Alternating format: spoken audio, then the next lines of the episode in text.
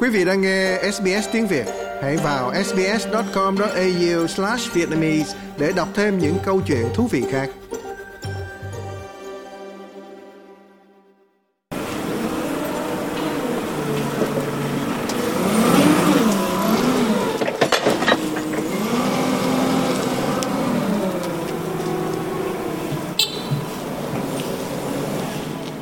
Tại một nhà kho ở miền Tây Sydney, công việc đang diễn ra hối hả trong bầu không khí nóng hầm hập. Không mất nhiều thời gian để một người bước vào gian nhà kho này và người bắt đầu đổ mồ hôi. Tuy nhiên, dù có nóng bức như vậy, nhưng những người tình nguyện viên đang làm việc ở đây không thể hiện sự khó chịu nào ra bên ngoài.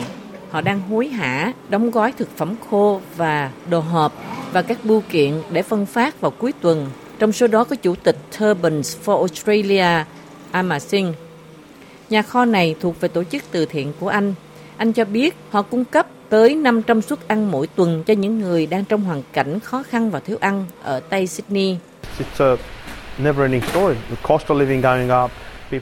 Đó là một câu chuyện không bao giờ kết thúc. Chi phí sinh hoạt đang tăng lên, mọi người đang chịu nhiều căng thẳng về tài chính, giá xăng dầu tăng, mọi thứ đều tăng, tiền điện, tiền ga đều tăng. Vì vậy bất kỳ sự giúp đỡ nào mà chúng tôi có thể cung cấp cho những người bạn Úc của mình, chúng tôi chân thành làm. Những tình nguyện viên này đã cung cấp nhu yếu phẩm cơ bản cho nạn nhân hạn hán, cháy rừng và lũ lụt. Và trong thời gian COVID, họ cung cấp hàng hóa thực phẩm cho những người bị cách ly và những người khó khăn. Anh Sinh cho biết, tổ chức từ thiện của anh có mặt để phục vụ mọi người thuộc mọi hoàn cảnh và các tình nguyện của anh cũng đến từ mọi tầng lớp xã hội. We've had people from the Indian background, we got the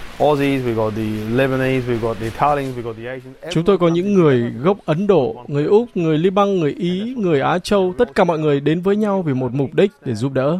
Đó là ý nghĩa của trời. Tất cả chúng tôi chia sẻ một bữa ăn giống như chúng tôi cùng ăn một bữa nhẹ của Ấn Độ, cùng với món tabbouleh Liban, với một số bánh cupcake của Úc. Đó là một sự kết hợp to lớn của các tình nguyện viên đủ nguồn gốc như cách nước Úc đã làm.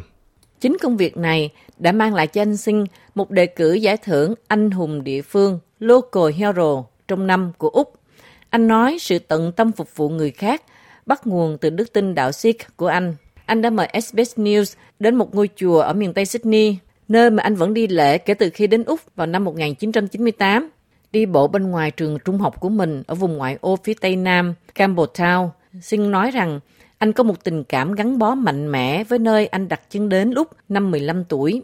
Giống như nhiều người di dân, bắt đầu cuộc sống mới trong một môi trường mới là một thử thách và anh đã vượt qua nó bằng cách tham gia vào các hoạt động tình nguyện. Thông điệp của anh trước giải thưởng Người Úc của năm là tìm một con đường dễ dàng hơn cho người nhập cư. I think I want to put the migrant story forward about how the struggles are and how it takes you years and years to settle down. Tôi muốn đẩy câu chuyện di dân đi xa hơn để nhiều người biết hơn về những thách thức của họ. Phải mất hàng năm trời để có thể ổn định. Bắt đầu cuộc sống từ hành trang chỉ là một chiếc vali, là cả một chặng đường dài.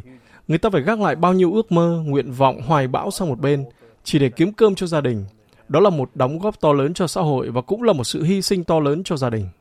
Anh nói, nhiều người di dân đến Úc với trình độ cao, nhưng họ buộc phải làm những công việc không có kỹ năng they wouldn't get looked upon the same roles here because they don't have local experience. Họ sẽ không được xem xét cho các vai trò tương tự ở đây vì họ không có kinh nghiệm địa phương. Mặc dù họ có thể có bằng cấp và trình độ chuyên môn, nhưng họ phải học lại để thi lại theo hệ thống của Úc.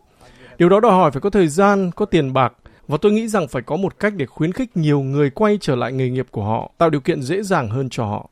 Tổ chức từ thiện của anh Amar Singh là một ví dụ về cách lòng hảo tâm có thể giúp đi một chặng đường dài. Quý vị muốn nghe những câu chuyện tương tự có trên Apple Podcast, Google Podcast, Spotify hoặc tải về để nghe bất cứ lúc nào.